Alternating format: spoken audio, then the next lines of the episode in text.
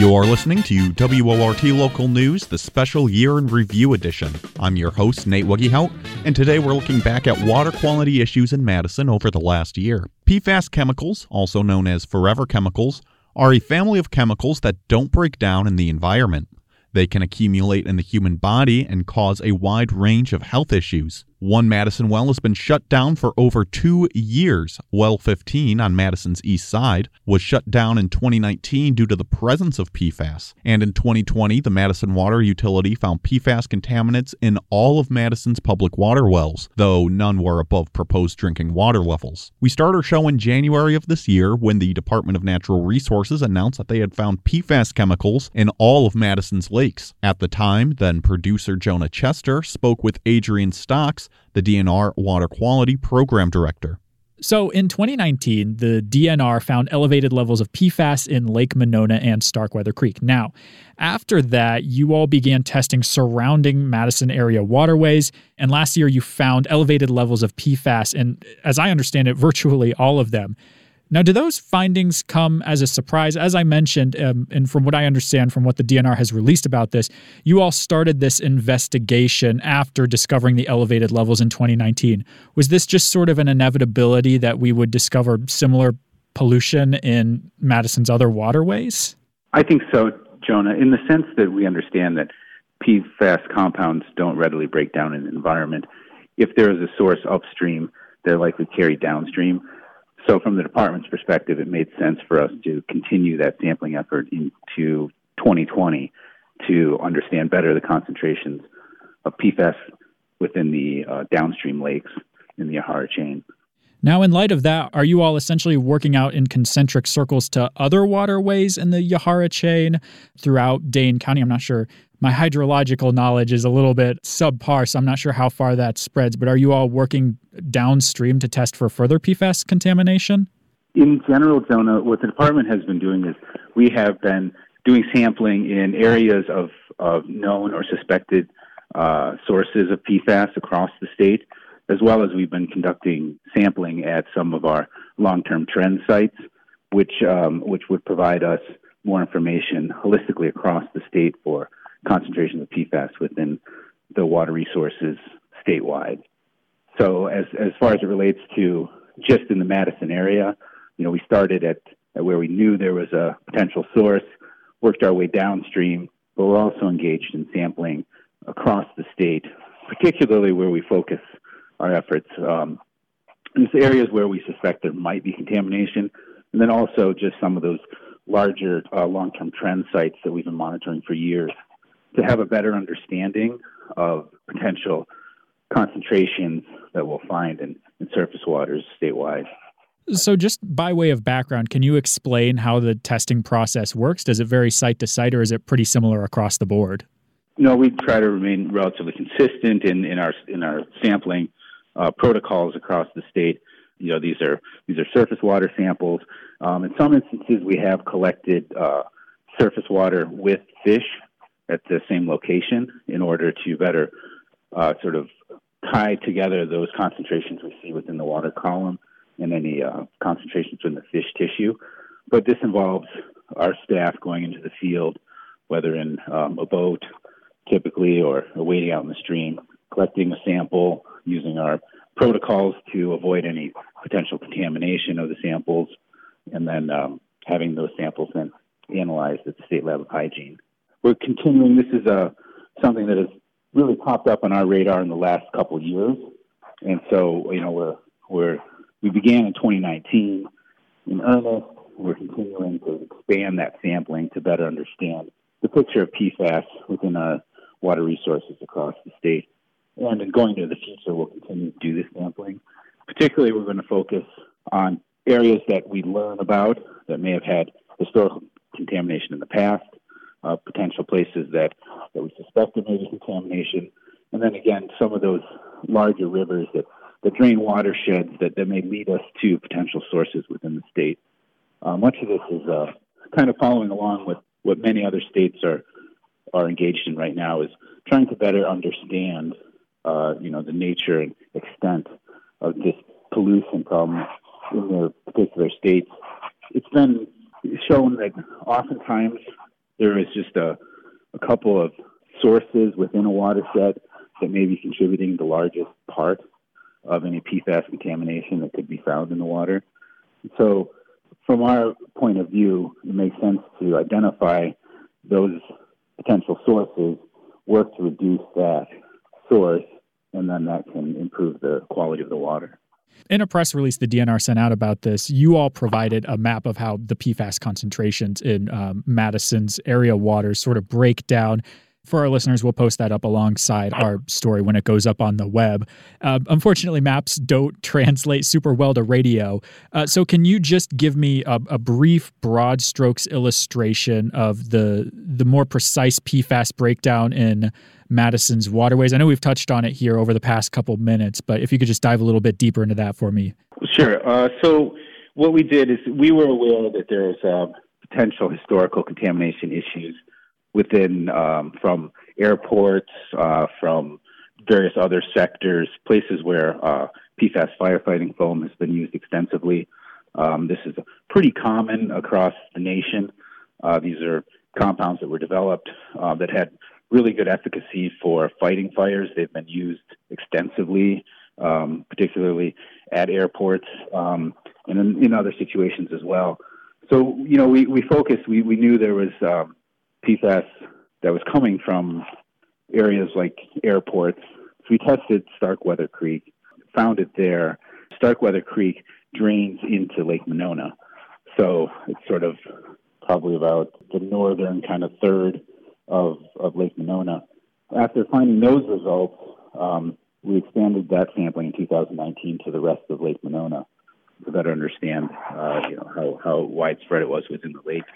Um, after that, then we had moved, we wanted to expand some of that sampling to include the other lakes. So if you were to go upstream of, of Lake, Lake Monona, the Yahara River feeds into Lake Mendota, goes down through Lake Monona, and then um, you know carries on down through Upper Mud Lake, down to Lake Waubesa, and then down to Lake Kegonsa. So that's all sort of the the chain of lakes that you see there. Lake Wingra um, is also contributes, but that's um, that's not impacted necessarily by by Lake Monona. So when we were doing the sampling this year, um, we primarily wanted to sample all those lakes. If you if we looked upstream, uh, Lake Mendota, and and then also on the side Lake Wingra, those um, those particular sites had very low concentrations. Um, Lake Mendota was less than one part per trillion for PFOS. Um, but if you carry downstream from Lake Monona, and uh, concentrations in Lake Monona were somewhere, um, you know, they, they ranged in um, anywhere from 10 to 6 parts per trillion uh, within the water column there. We went downstream through there to uh, to the, the subsequent downstream lakes, including Upper Mud Lake, Lake Waubesa, and then Lake Kegonsa. And that's sort of how it uh, how the, the river flows through. So basically from Mendota through Monona down through Waubesa and then down to Lake Kegonsa. So that's really how we how we focused that effort. What we ended up finding on that, Jonah, was that the areas unimpacted by uh, Lake Monona and Starkweather Creek discharges, the ones that were upstream, didn't tend to show values as high as the lakes downstream of Lake Monona. So that sort of leads us to the conclusion that there's clearly a source uh, likely from Starkweather Creek for those downstream lakes. So, what does this mean for residents? Is there anything they should be aware of now after you, you all published this report? Uh, are there any safety precautions they need to take? So, Jonah, uh, from the department's perspective, last year after the 2019 data was released, we did update fish consumption advice for Starkweather Creek and Lake Monona, and that's available at the DNR's website for those fish consumption advisories. However, we don't yet have data back yet on fish tissue from those downstream lakes. At this point, our main concern and the route of exposure more generally for the public uh, is going to be fish consumption. Those particular lakes, all the lakes in the Madison chain, are not drinking water sources. That would be another concern if they were drinking water sources. Uh, DHS has um, recommendations for um, for groundwater standards for for DA, for uh, PFAS compounds. However, uh, since the Madison chain of lakes is not a drinking water source, the main concern for us would be those um, those that are taking and consuming fish from the, the lakes that have potential PFAS concentrations in them. What we would recommend then is people would would want to follow the current fish consumption advice that is available for Lake Monona. If they have concerns, um, they could certainly follow that same advice for the the other lakes. But as of yet, we don't have data to either change or develop new fish consumption advice for those other lakes. I've been joined on the other line by Adrian Stocks. He's the Wisconsin Department of Natural Resources Water Quality Program Director. Adrian, thank you so much for, for taking time out of your schedule to speak with me today. My pleasure, Jonah.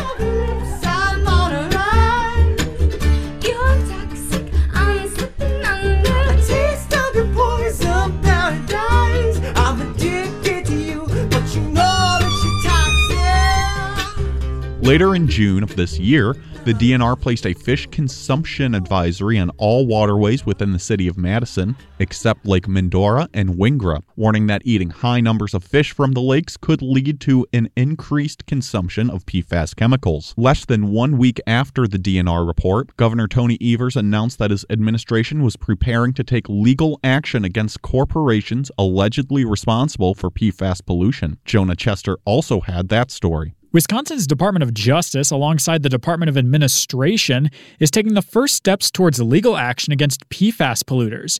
In a statement, Governor Tony Evers announced that he and Attorney General Josh Kaul have directed the Department of Administration to identify outside law firms to represent the state. The final decision on who will represent Wisconsin in future litigation is up to the governor. In an email to WORT, a Department of Justice spokesperson wrote that the state is seeking outside legal counsel, especially attorneys with a history of litigating environmental cases, because the workload associated with PFAS lawsuits is too much for the Department of Justice to handle by itself. The announcement comes after state lawmakers significantly weakened an emergency rule in December that allowed the DNR to regulate PFAS based firefighting foams.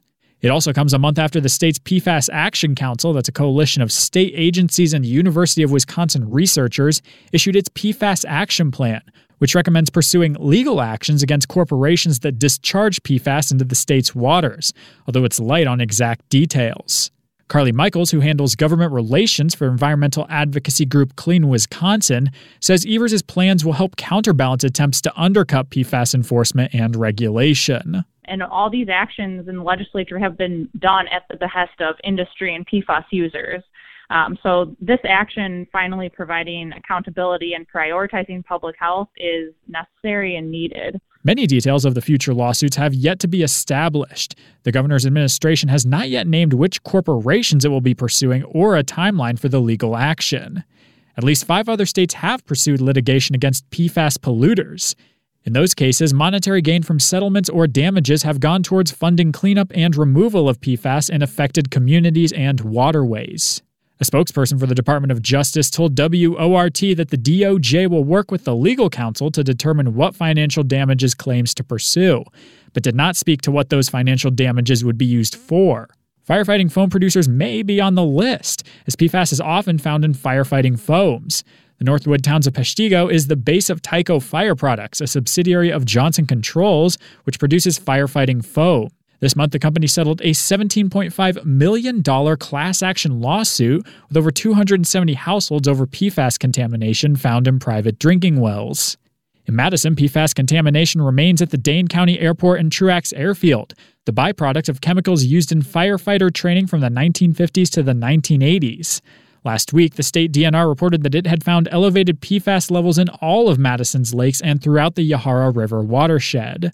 Madison, Dane County, the Wisconsin National Guard, which operates out of Truax, and the DNR are currently debating whose authority it is to administer and foot the bill for cleanup efforts. Maria Powell is the executive director of the Madison based Midwest Environmental Justice Organization, which has spent years advocating for more robust PFAS testing in area waterways. Powell says that finger pointing has severely bogged down the testing and cleanup efforts. The problem is with the base, you have numerous responsible parties. Everybody has part of the responsibility. And so what I see happening is everyone's to blame, so no one's to blame. There's a lot of finger pointing. There's a lot of resistance. Um, you know, there was a lot of resistance right from the beginning about um, who would test. A lot of resistance to testing at all. Even with a potential infusion of funding, cleaning up PFAS contamination is a notably difficult process. According to a 2019 report from the city of Madison, the chemical is so ubiquitous in modern life that trace amounts of it can be found in the bloodstreams of most residents. Reporting for WORT News, I'm Jonah Chester. In August, Wisconsin State Journal reported that the Department of Justice had hired California law firm Sher Edling LLP to assist the state to get accountability for PFAS polluters. In May, the city of Madison released a plan to mitigate PFAS contamination at Well 15, which sits about a mile from Truax Airfield and the Dane County Airport after being closed for 2 years. Jonah Chester has more. Well 15 has been shut down since March 2019 after community members raised concerns over PFAS contamination at the site. The well, located in northeast Madison, is about a mile away from the Truax Airfield, the site of the Wisconsin Air National Guard, current home to F 16 fighter jets, and future home to the contested F 35 jets. Mitigating PFAS contamination in the well could be a costly proposition. That's according to a new report analyzing possible solutions to fix the pollution. The report recommends using a filtering system that uses activated carbon, but just installing the system comes with an $825,000 price tag. And each year, the materials for the system could cost the city between 50 to $300,000 to operate. Those estimates don't take into account the cost of additional construction at the well needed to install the filtering system. PFAS have a number of adverse health effects which are still being studied, and they're notoriously difficult to remove from an environment once released. The filtration system at Well 15 won't address the groundwater contamination in the water table. Instead, it would filter the water as it's extracted from the ground. Joe Grande, Madison's water quality manager, says that to receive approval from the state, the filtering system will need to be able to filter down about 90% of PFAS from the well's water. We, we established our treatment objective to be 90% uh, because that 90% would typically get the results below detection for these PFAS compounds. He says that the new filter is still just a recommendation. A final decision on how to address PFAS at well 15 is likely still a ways off. This is the initial step um, in terms of identifying a process that can remove PFAS. So we have not made any decisions about whether we'll move forward with that. Later this year, we'll be looking at a um, process to determine if this is the most cost effective way for making up this lost supply of water uh, on the east side when we had to shut down well 15. Well 15 has been out of operation since 2019 when the water utility shut it down amidst public pressure to address the PFAS contamination. In 2018, an analysis commissioned by the city linked the contamination to nearby Truax Airfield, where the Air National Guard had for years used flame retardant PFAS laden firefighting foam. Alder Syed Abbas represents the area on the Madison Common Council. Although Well 15 itself falls just outside his district's lines, it does serve a number of his constituents. He says the cost of installing and running the proposed filter should be split between the Air National Guard and local government. One time cost can be go in our capital budget or however we can adjust. The issue is the operational cost. So I, I'm really curious to see who's going to pay for that cost and if city is going to pay, I strongly believe Air National Guard and Dane County should be involved in this, and, and they should have to take the responsibility of this contamination and should clean the rest of the contamination as well. According to the water utility, the PFAS contamination at well 15 doesn't exceed state or federal drinking water standards. Despite that, the city opted to keep the well closed while the state's Department of Health Services drafts new groundwater standards for one member of the family of forever chemicals found in the well. And it isn't just Well 15 that's facing this issue. All of the city's municipal wells have at least trace amounts of the chemicals, and elevated levels of PFAS have been detected in all of Madison's lakes. According to a 2019 study conducted by the city, PFAS is so ubiquitous in modern life that trace amounts of it can be found in the bloodstreams of most residents. The water utilities report and proposals now go to both the city's Water Utility Board and Water Quality Technical Advisory Committee for deliberation later this month. Meanwhile, the Air National Guard, Dane County, and the city of Madison are poised to submit an interim plan to the state's Department of Natural Resources on how to stop the spread of PFAS contamination from Truax and Well 15 into nearby Starkweather Creek. Reporting for WORT News, I'm Jonah Chester.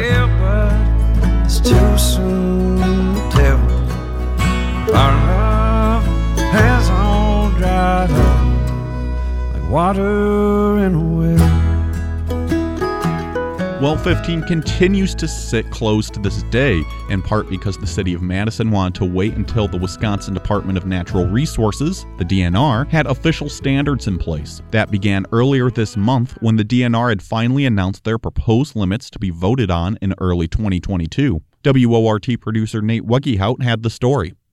As awareness of PFAS chemicals spreads across the country, eight states, such as Ohio and Michigan, have enacted regulations to limit the amount of the chemicals that are allowed in the water.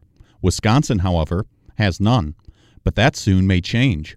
On Monday, the State Department of Natural Resources finalized thresholds for acceptable amounts of PFOS and PFOA in Wisconsin's surface and drinking water. The DNR has set a cap of 20 parts per trillion for the chemicals, a limit that came by the recommendation of the Department of Health Services. That would be a stricter limit than what is currently recommended by the Federal Environmental Protection Agency, which set a recommendation limit at 70 parts per trillion in 2016. Adam DeWeese, Chief of Public Water Supply with the DNR, says that all municipal water supplies will have to be tested for the chemical. Essentially, what would happen is if they exceeded that standard, they would be required in a certain amount of time to come back into compliance, either through some sort of sampling program or some kind of treatment, or in some instances, abandoning that well that is poisoned essentially and either relying on other wells that they already have that are that are safe or you know drilling new wells in areas that they think would be safe but regulation is not finalized quite yet the regulation still needs to be formally approved by the DNR and state lawmakers Today, the DNR held a public hearing to listen to both water activists and members of the community give their opinions on the regulation. Ed Cohen of Oconomowoc gave his support to the decision. Obviously, our health, recreational opportunities, property value, and overall quality and necessities of life depend on clean water. All of our lives depend on clean water. I therefore support Permanent Rule DG 2419 and the implementation of Rule WY 23 19. Paul Mathewson is a staff scientist at Clean Wisconsin, a nonprofit environmental advocacy organization. He attended today's hearing and says he's glad the state is addressing the issue. Yeah, so I think these we think these are a good starting point, especially when you combine them with the the next round of chemicals that they are that the DNR is currently working on, the Cycle 11 contaminants that include another 14 PFAS compounds. You know, it makes sense to start with PFOA and PFOS since they're the best known, best studied ones, and so we have the most information on them. But it, they're not the only ones out there. They're only two of thousands of chemicals, uh, PFAS chemicals out there. So it's going to be, you know, it's the start, and hopefully it's just the start of the process of getting standards in place that protect Wisconsin residents from PFAS, all sorts of PFAS contamination problems. The limit put in place by the DNR would only affect community water supplies, a portion of the state's over 11,000 wells. Private wells would not be subject to the regulations. DeWeese estimates that around 2% of the state's 2,000 community wells would need to be serviced in some way. In Madison, one well on the city's east side has been shut down since 2019 due to concerns over PFAS contamination. City officials have been waiting on the DNR to issue specific limits on PFAS chemicals. Laura Olah, Executive Director for Citizens for Safe Water across Badger, echoes Clean Wisconsin, applauding this as a first step, but says that more wells need to be tested in order to fully understand the scope of the problem. It's exceedingly important because right now there's no requirements for public water supplies to be tested for any form of PFAS chemicals. And that means right now less than 1% of the state's 11,000 water systems, public water systems, have been tested for PFOA, PFOS, or any of the thousands of other P- PFAS chemicals. But this is such an important start. So, to get some information to people so they can make informed decisions about where they're getting their drinking water from. The Madison Water Utilities did not respond to a request for comment by Airtime. The regulation still needs to be officially signed by the Department of Natural Resources by the beginning of the year. After that, it will head for approval to the state legislature. If approved there, it's expected to go into effect next summer. Reporting for WORT News, I'm Nate Weggehout. You're listening to WORT Local News. Thank you for listening to our special year in review. I'm your host, Nate Weggehout. To celebrate the holidays, our volunteers are taking a week off to rest and spend time with their families while we look at some of the stories from this year that affected our city. We'll take a short break, and in the second half of the show, we'll take a look at some of the other issues that have affected our water this year. Was your New Year's resolution for 2021 to just make it through? Why not try something new in 2022? Take all the experience you gained giving presentations to your pets in quarantine and bring it to the WORT airwaves. We're looking for a number of new hosts, engineers, and producers for a variety of shows. Looking to improve your scientific chops? Perpetual Notion Machine could use your inquiring mind on Thursday evenings. Want to get more involved in Madison's LGBTQIA2 community? Query would love to have you on Wednesday evenings. Interested in women's issues? Our By Women for Women news show, Her Turn, needs your voice on Sunday mornings. Do you think international issues need more coverage? Worldview needs interviewers and engineers for Sunday evenings. Applicants must be fully vaccinated with a one year commitment. We provide all the free training you need. Engineers should have some familiarity with computers and a willingness to work as part of a team. To get started, call Adrian Ranney at 608 321 9583 or email adrian at wortfm.org. Or head online to wortfm.org and look under the How to Help tab. Here's to 2022.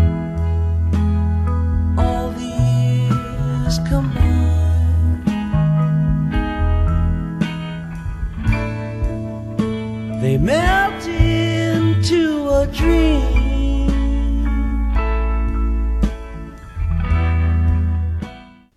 Hello again, friends. Stu Levitan here to let you know about a special edition of Madison in the 60s this Wednesday night from 6 to 7. We'll learn about race and classrooms and the Black Studies strike.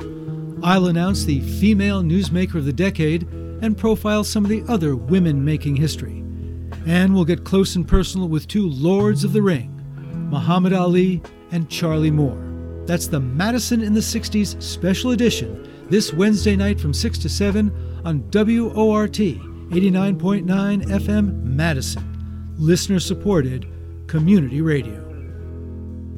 WORT thanks its listener sponsors and Five Nines, a locally owned cloud service provider of enterprise level IT infrastructure consulting, hosting, and management services. On the web at fivenines.com. Phone number 512 1000.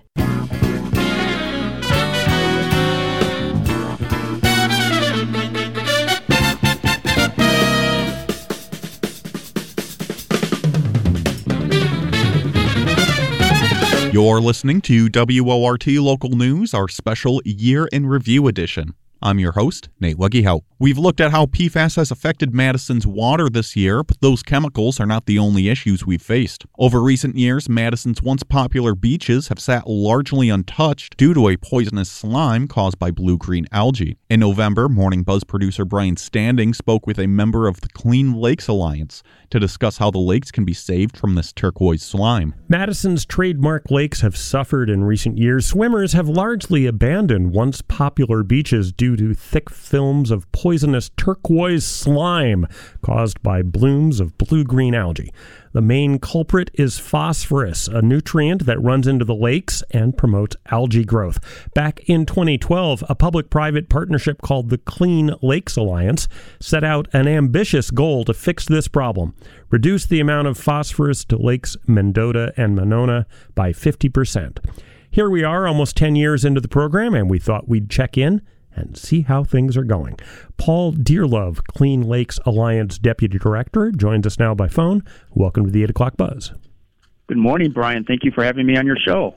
So, tell us a little bit about the Clean Lakes Alliance. How did it come about, and how is the project funded? Well, Clean Lakes Alliance isn't uh, a very old organization. We were founded in 2010, and it was uh, put together as an organization with the recognition that we have these beautiful resources, these these gems, um, watery gems throughout Mad- the greater Madison area that needed protecting. And uh, despite years and years of effort and cleaning those uh, those lakes up, um, they still continue to have problems. So Clean Lakes Alliance is a nonprofit organization that felt the lake should be the the center of the community and should be treated as the center of the community. And how are you funded? Uh, we we're, we're, a nonprofit, so we receive uh, donations. Um, so we have individual, we call them friends of, of Clean Lakes, our, our individual supporters that uh, contribute dollars to the organization. Um, we do get some some grants, and we have uh, different uh, events and programs that that uh, generate some revenue. And we also have a, a, a, very supportive business community in Greater Madison that that uh, provides dollars to our programs and services. And are you primarily an advocacy group, or are you providing direct technical services? You know, it's a great question. We we, we oftentimes uh, uh, try to do a lot at, at Clean Lakes Alliance because you know, with trying to improve water quality, usually involves so many different aspects. Um, so we've been involved in advocacy. We've been involved um, and are continue continue to be involved in education. Uh, we give out grants to partners that, that, are doing good work in, in the watershed. Um, you know, we we're really involved in the science, so uh, we we fund and participate in projects that uh, that try to understand uh, the dynamics of water quality in the lake. So it's it's pretty far ranging. We've been involved in some policy matters, um, but uh, I would say probably the, the the main focus of of our organization is is just to build a community of advocates around the lakes, people that are interested in in doing something. They care about the lakes and they want to just take action, and we try to direct them uh, and, and how they, they can take action to protect water quality. So let's turn to the sort of state of the Yahara chain of lakes. Um, about 70 to 80% of the land area of the Lake Mendota watershed is agricultural cropland. 10 or 15 years ago, uh, researchers were estimating that the amount of phosphorus coming into Lake Mendota from both agricultural and urban sources was about equal. Is that still the case? Yeah, you know, we do have. It's it's a very good point. We do have um, uh, an interesting watershed. It's it's uh, predominantly agricultural. A lot of us city dwellers would imagine that the watershed or the the land area that drains surface water to the lakes is mostly urban. You know, because that's that's where most of our focus is. We're in neighborhoods. We're you know around the downtown area. Um, so we see the watershed as this sort of built up environment, but it's actually mostly agriculture, and especially north of uh, Lake Mendota, which is considered our headwaters. That's where uh, most of the land area that's drained to the lakes is is north of of Lake Mendota, and that's pr- primarily rural and agricultural. But in terms of the amount of phosphorus that's actually coming off of that land, have we seen changes in that? I mean, we've been working uh, is there a difference between the amount of phosphorus coming off the agricultural part of the the watershed versus the urban part of the watershed that has changed in recent years? Yeah, there there, there has been actually, um, and it's a good point, and I'm I'm glad you're you're bringing up the topic of phosphorus. Um, some have already heard this already, but it only takes about one pound of phosphorus to generate 500 plus pounds of wet algae growth. So it's it's got a huge multiplier effect. You just have a little bit of phosphorus, which is contained in soil, leaves, um, fertilizer, organic matter. Manure. Get a little bit of phosphorus in the water, and it causes an explosion of green in terms of, of algae blooms. But yes, we have been seeing. Um, actually, we've uh, modeled a, very positive impact in terms of agricultural practices that are being put on the landscape. So when I talk about agricultural practices, that, that, those would be things like uh, changing tillage practices so the soil isn't as disturbed as it would be if you t- turn up the soil before before planting, and it's putting in uh, vegetated buffers along stream corridors or ditches uh, that would sort of infiltrate water and capture sediment and phosphorus before it enters the st- stream corridor. Or it's cover crops. So when the crop comes off the field, the, the, the field can be planted to a, a temporary uh, cover of vegetation that acts like a protective blanket on that, that soil um, uh, and prevents soil from getting in, into the into the water. Um, but these practices, they're, they have been um, uh, they're becoming more popular and more widely adopted, and we've modeled um, uh, very positive impact. So if if climate change wasn't happening and we weren't seeing all these sort of really heavy rainfall events, uh, we would have actually seen an improvement in the amount of phosphorus or a reduction in the amount of phosphorus coming in from those agricultural areas as a result of those practices. Well, that brings. And unfortunately, it's just the runoff is the there's we're getting too much rain, so it's overwhelming those impacts. Well, that brings up a really good point. I mean, we're we're we've been investing lots in both the agricultural and the urban sectors and trying to reduce uh, runoff, but all of that has been washed out because of these huge rainfall events. I mean, the, the prime example is the rainfall we had back in 2018, but even the smaller storms have gotten larger, more intense, and more runoff. Are we just spinning our wheels here? you, know, it, it's it's easy to lose hope, right? You know, you you, you think, well, geez, what we're, we're investing all these dollars, we're we're um, you know putting in all these practices, and we're not seeing a change change in water quality. So now I just challenge you to think about what what would happen if we weren't put, putting in those practices and we weren't taking those actions. These lakes would be probably cesspools. You know, they would be uh, probably unusable. Uh, algae blooms probably every day in, in the summer, but these these actions are making a difference. And i think the lesson here is we just need to double down on what's working and we need to do more of, of these actions to account for the the wetter environment and these sort of gully washer uh, rainstorms that we're seeing and and even warmer winters where we're having rainfall in February. That's that's uh, um, delivering a lot of uh, contamination and pollution to the lakes during that a time period when it usually didn't happen because it was snow covered and you didn't get rainfall in February. Now you mentioned uh, soil erosion in rural areas as a as a prime source of phosphorus uh, into the lakes, but a very large percentage of farmland in Dane County is used just to manage manure. What improvements are we making in handling cow poop? Yeah, well, um, manure is, you know, when used properly, it's a it's a great resource, right? Um, unfortunately, when too much is generated and you, and you don't have a place to put it or, or a place to treat it, uh, then it becomes a pollutant. So we're, what we're trying to do through this compact effort um, is is we're trying to this new planning effort is we're trying to uh, trying to find ways where we can really utilize that manure as a resource. Um, it, w- one way that's been done in the past, and we'd like to see this continue, is we have two anaerobic manure digesters in our watershed where uh, farmers that have um, livestock operations in the vicinity of those those digesters send their manure to, to, to that facility and it gets processed and treated in a way where the manure is easier to handle. You can bring it to fields that are more phosphorus deficient, um, and it's just a, a better way of, of timing the, the application of manure so it doesn't become a water quality problem. So we'd like to actually see more of those digesters uh, in the watershed, whether they're a regional type of facility or on-site farm digesters for, uh, for farms that have livestock operations. Now, anaerobic manure digesters sound like a fairly expensive infrastructure-heavy solution, and we've seen in some cases that they can be subject to failure somewhat catastrophically uh, in in recent um, in some recent history where we had one that actually uh, uh, collapsed or exploded, I believe, and sent huge amounts of manure um, untreated out. Um, are the, there been much talk about something uh, simpler, perhaps like reducing the number of dairy cows on the landscape?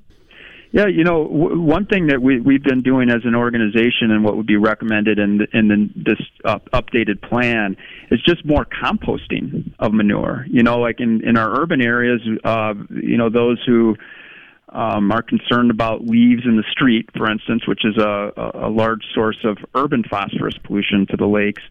Uh, those people who want to get those leaves out of the street gutter, they compost uh, the leaves.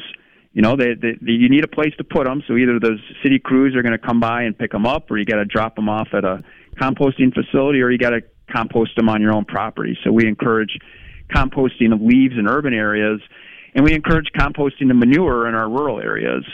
So if if if manure can be composted on the farm, uh, again, it's then becomes lighter, easier to, to move around, um, and and then you could uh, apply it to the to the fields and places where it's most needed, and you can avoid the high risk areas like locations that drain directly to surface waters. And is composting different than land spreading, which is the common way of disposing of manure now? Yeah, land, land spreading is is uh, usually it's the raw manure, so it's it's a lot of liquid um, it saturates the soil. Um, it, it's it's uh, very high high in phosphorus. It's uh, you know it's it's in its raw form. Um, composting really gets out the, the, the liquid component of, of the material. Um, it it uh, heat the piles heat up, um, and, and when composting happens, it heats up and it kills off pathogens and reduces smells and and so forth. So kind of it just makes it an easier uh, uh, resource to handle. All right, we've been speaking with Paul Dearlove of the Clean Lake Alliance. Thank you so much for joining us on the 8 O'Clock Buzz. Thank you. Appreciate being here. They say don't drink the water, we need it for the fire. New York is drinking it. New all of California is drinking it. New way up north and down south is drinking it. New used to have minerals and zinc in it. New now they say Staying on the topic of lakes, with last night's snowfall, saw road crews out throwing salt on our roads, which keeps our roads safe and free from ice. But that salt has to go somewhere, and that somewhere happens to be in our lakes. After a report last week that Lake Michigan was becoming more and more salitic, WORT producer Nate Wegehout spoke with Hillary Dugan about how road salt affects Madison's lakes. Dugan is an assistant professor of limnology at UW Madison and has studied salt's effect on our lakes. As winter slowly approaches, the city will begin to use more and more salt on Madison's roads to keep them from getting too slick. With me today is Hillary Dugan, assistant professor at the Center of Limnology at UW Madison, to talk about how that salt ends up in our lakes. Hillary, thank you for talking with me today. Yeah, happy to be here. So, starting things off, I know we haven't used too much of it yet, but how does the salt end up in our lakes? Yeah, it's a great question, and you're right. It's been a really dry year, so the lakes are uh, actually benefiting from that in a number of ways. But in terms of salt, um, we have to remember that all salt that we put down in the environment, and for the most part, we can think about that as road salt, is going to end up, you know, it stays in the environment. No one's going around picking up that road salt. So when it interacts with snow, uh, it dissolves, it ends up where the water ends up. So that's going to be either into our lakes, into our streams, or into our groundwater. Um, so it's, you know, that salt's not being removed from the environment once we put it down. What happens to the water in these lakes as more and more salt is put into them? Yeah, so usually we talk about sort of lake water quality having some kind of mass balance. You know, there's some mass of a pollutant going in and there's a mass of a pollutant going out. Um, and so what we're seeing in Madison and in a lot of urban Wisconsin lakes and lakes in the Midwest is that there's more salt going in than can be flushed downstream. So over time, that salinity increases. Um, and so the to make the problem better, we need to put less salt in so that it can flush downstream and sort of flush out. Um, and so what we're seeing is that you know every winter we start salting roads, we're just putting such a large quantity of salt on our roadways that it's sort of overwhelming the natural capacity for lakes and rivers to kind of flush themselves out. And for the things that live in those lakes, the fish and the small plants, how does it affect them? Yeah, it affects them differently. Um, you know, we can think of it kind of like humans. You know, there's some humans that seemingly can eat a lot of salt. There's others that, you know, have salt restricted diets because of certain health conditions. And when we think about aquatic ecology and just the range of organisms that live in lakes and streams, some have a lot higher tolerance than others. Um, you know, so things like freshwater mussels we know are really intolerant. Um, there's been a lot of interesting work done on things like zooplankton, looking at how their community dynamics change as we put salt in. Fishes tend to have a slightly higher tolerance. They have more sort of sophisticated um, ways to regulate their internal ion balance. Uh, and so there's sort of a, it's a, each species is going to react differently. Um, there might also be some evolution at play where, you know, we've been salting lakes for a long time. Some of the quicker lived species might actually be evolving higher salt tolerances. So it's kind of runs the gambit. Um, what I will say is that invasive species, so like the non-native Wisconsin species, tend to be more generalists. They tend to be better adapted to living in a broad range of environments. And so if anything, as we start increasing salinity in uh, Wisconsin freshwater environments, we're just going to be doing a disservice to any native species that are really adapted to really low salinities. So we've been salting our roads for quite some time now here in the upper Midwest in general. When did we first start to notice the negative effects that that salt had on our lakes? Yeah, we've been salting roads since, you know, World War II. Uh, for a while, the state of Wisconsin had a, you know, a clear roads policy, making sure that, you know, every, clone, uh, every road was clear of snow and ice um, and people started sounding the alarm pretty early on. You know, there was a big environmental movement, um, you know, through the 70s, and people were talking about it then. You know, it's it's obvious when you watch it happening that we're just dumping, you know, millions of tons of salt into environments that historically had no salt. So this goes way back.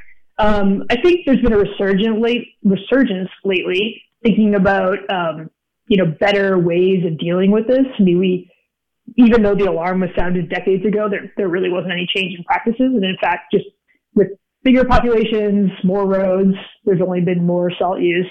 Um, and I don't think it's been until recently that um, sort of at a at a higher level, so thinking about you know the state of Wisconsin, um, you know thinking about ways of salting roads that uses a lot less salt while maintaining public safety. And so I think that's both an environmental push, but also an economic push. Salt is getting expensive. We spend a lot of money de-icing roads every winter. And so there's definitely sort of a happy medium where we can save money, help the environment, and still maintain safety. I wanted to ask is there another solution to both keeping our lakes free from salt as well as keeping our roads from getting too slick? Are there other communities that you know of that are looking for solutions to this problem? Yeah, so that's kind of a you know a two. I think there's there's two ways to answer that question. The first is just in terms of our approach to winter and to snow and ice, and so there are many countries in the world that have climates similar to ours that don't use road salt, um, but they sort of have an approach that you know, in winter roads are going to be icy and snowy, and um, you know, there's a lot more use of you know snow tires and just sand for traction and um, different ways of providing traction without sort of clearing that ice. Um, so that's, you know, one approach is just shifting how we view winter and driving. Um, the other approach is looking for engineering solutions like can we clear roads more effectively um, without using so much salt? There's no, you know, panacea to that question. There's um, the shift we're seeing right now is the shift from rock salt to liquid brine application. And so that switch is still using salt. It's the exact same salt. It's just being applied as a liquid instead of a solid. And in doing that, you save a lot of salt. So you just, it's more effective. It's a more effective means of de-icing. And so you're, um, you just end up using a lot less salt. There's also further down the road, potentially some engineering, um, uh, innovations, things like solar heated roads, perhaps permeable pavement where if you get if water can drain through the asphalt, it's not going to pond and ice. Um, and so, you know, I think looking to the future, we have to think both of engineering approaches and also thinking about, you know, the question of do we need to remove salt or do we need to remove snow, you know, from all paved surfaces? Earlier this week, it was reported that even the Great Lakes have been experiencing this issue. What does the future of Wisconsin's lakes look like if we continue going at this pace? So, so far, most urban lakes, we see an increase in salinity. Um, and as I said, that's a balance between how much salt is coming in and how quickly those lakes can flush that downstream. Um, you know, what that's going to take to change that is to lessen our inputs. Um, as you said, the Great Lakes, you know, we did a research study where we uh, one of my colleagues drove around Lake Michigan and sampled every river going into the lake and saw that, you know, on an annual basis, there's a million metric tons of salt that are going into Lake Michigan. Lake Michigan is so big that it can kind of buffer that. Um, and so the concentrations are still pretty low. Um, but it's still worrisome. Mean, we use a lot of these uh, fresh water supplies as drinking for drinking water, um, and just like freshwater organisms don't want to be living in a saline environment, we as humans don't want to be drinking water that tastes salty. Um, and so I think you know now is the time to really focus on changing some of our um, you know the ways the way we let salt enter the environment um, to really protect those water supplies because it's a lot more cost effective now to uh, prevent salt being put into lakes and rivers than it is to remove it. Um, you know, once we once we have to do that. I wanted to ask you on that point. Is there a, once the lakes get salt in them, is there a solution to getting the salt out of the lakes? So, in all practicality, no. Um, but it will, it stays dissolved, so it will flush downstream. It's not like other contaminants that might stay, um, you know, locked up in the food chain or locked up in sediments. It will just stay dissolved in the water, so it can be flushed out. So it's a really good thing. Um, that just takes time. Um, the you know the one end of the spectrum is something like desalination, where you can remove salt from water. Um, it just takes a lot of energy, and that is very cost prohibitive. So um, you know, we've always sort of taken our freshwater resources for granted here. Um, and it's, you know, they're relatively cheap to use and there's lots of them. Um, but we really want to make sure they stay fresh so we don't have to, you know, have this extra burden of, uh, trying to remove salt from water. Well, Hillary, that's all the questions that I have for you. Do you have any final thoughts on the matter that you'd like to share? No, I mean, it's, I, I'm sure uh, people in southern Wisconsin uh, are some people are dying for snow, but I think uh, the roads department is pretty happy. They haven't had to be been out salting yet. I'm sure they have been happy with that. I've been speaking with Hillary Dugan, assistant professor at the Center of Limnology at UW Madison. Hillary, thank you once again for speaking with me today. Anytime, and uh, have a happy holiday, Nate. And that does it for tonight's show.